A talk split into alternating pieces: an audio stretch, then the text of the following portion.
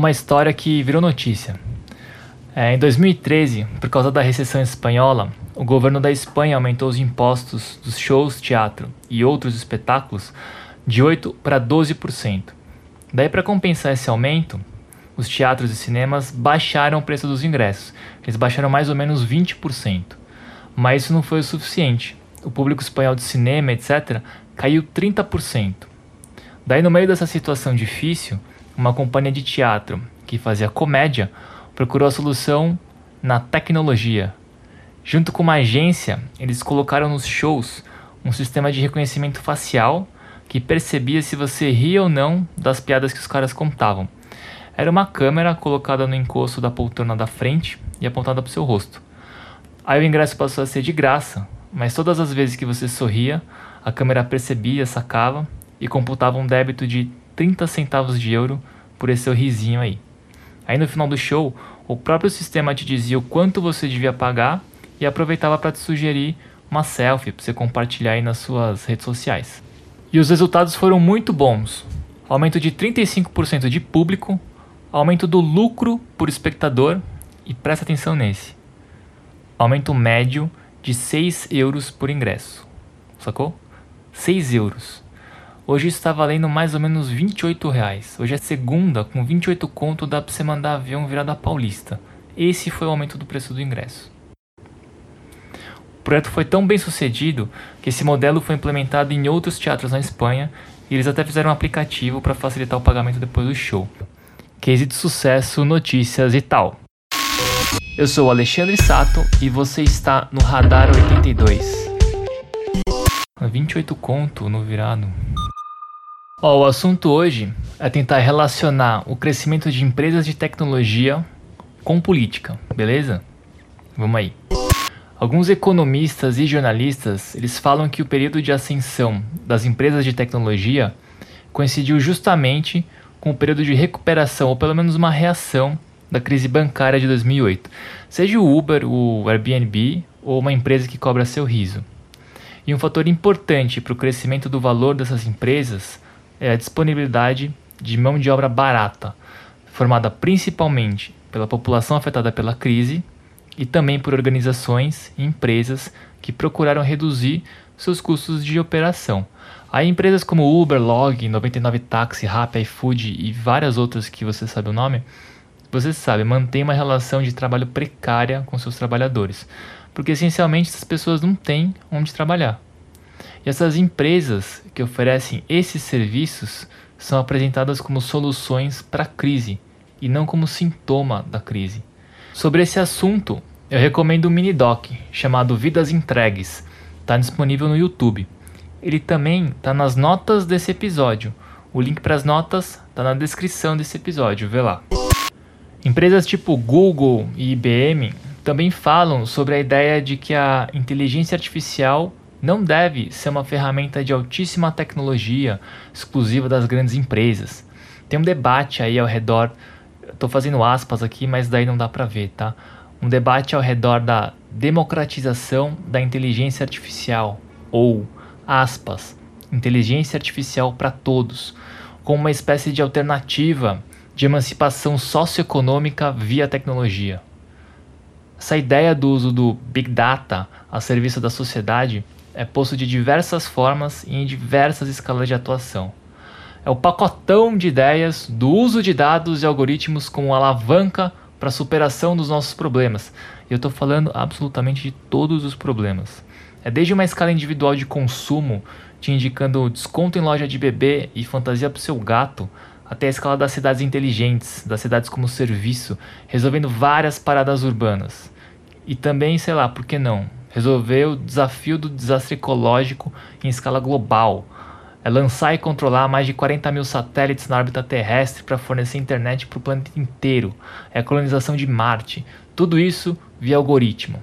Para os dados e para a inteligência artificial, nem o céu é o limite. E o teatro na Espanha é um exemplo claro de como o debate no uso de tecnologias para os mais diversos problemas é conduzido é o entendimento que a tecnologia informacional pode solucionar tudo, inclusive um problema econômico, fiscal e até artístico. E esse, na minha humildona opinião, é o maior engano tirar a abordagem política do debate. E a pergunta é: ninguém percebeu que no final das contas o acesso à arte ficou em média 6 euros mais caro?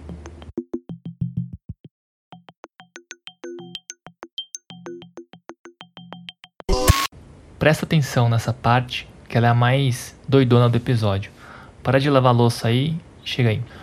Ó, por mais que os dados os computadores tenham uma capacidade de processar informações muito maior que o nosso cérebro e que todos os nossos cérebros juntos, os computadores e os dados, eles ainda não conseguem narrar a realidade e imaginar o futuro a partir de um ponto de vista histórico e ideológico. E isso é muito importante.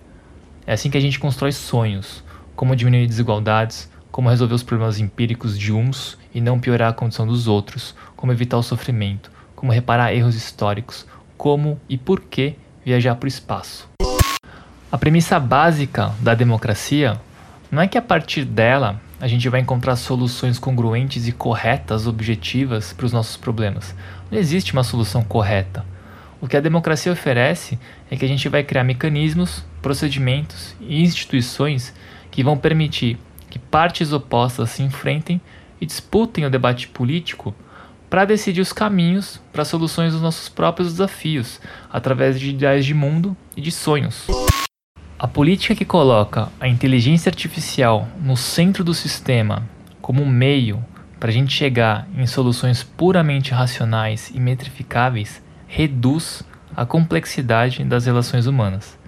Essa postura simplifica narrativas muito complexas em regras algorítmicas, em explicações exatas e elas são apresentadas como neutras e objetivas. Hoje, a política da inteligência artificial é essencialmente o gerenciamento dos efeitos. Essa deficiência da tecnologia informacional é apresentada como uma virtude na direção da objetividade, da razão e da imparcialidade.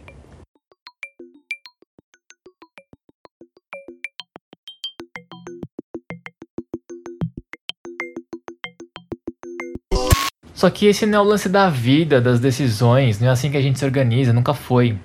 A gente conta histórias, a gente imagina, a gente procura chegar em soluções dos nossos problemas, soluções que são capazes de, alguma forma se reconciliar com ideais nada metrificáveis, como o da justiça, da liberdade, da igualdade e até do amor. E é justamente com esses ideais subjetivos que a gente cria narrativas que ressignificam todos os nossos problemas num mapa mais amplo da nossa própria história.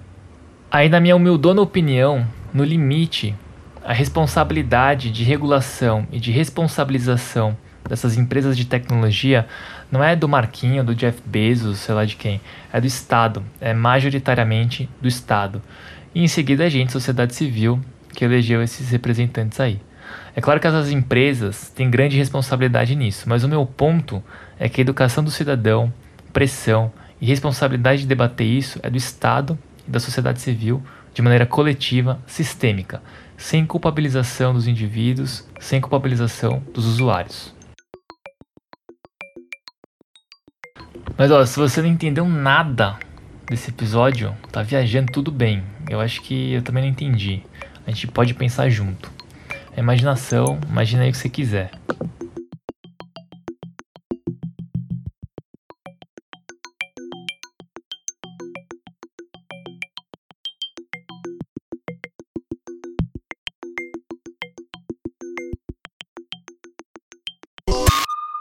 Ó, eu acho que esse foi o episódio mais cabeçudão e ambicioso que a gente tentou fazer nesse um mês de podcast. Eu tentei aí criar um pano de fundo para os próximos episódios sobre tecnologia e a gente, seres humanos. Mas acho que na verdade pode ter saído uma névoa de fundo, meio confusa, meio sem limite e talvez um pouquinho prolixa. Mas é isso aí, esse podcast é também para quem consegue navegar pela névoa aí, sem ver tudo, sem entender tudo. O importante é a gente se manter curioso, é, se manter curiosa. Qualquer sugestão, manda mensagem pra gente no Instagram, é coletivo.82, tudo junto por extenso. Manda aí sua mensagem, seu sinal, entra no nosso radar, a gente vai te ver, a gente vai te ouvir. Semana que vem a gente vai mudar um pouco o tema, beleza? E abordar um assunto completamente diferente. A gente vai falar sobre rituais.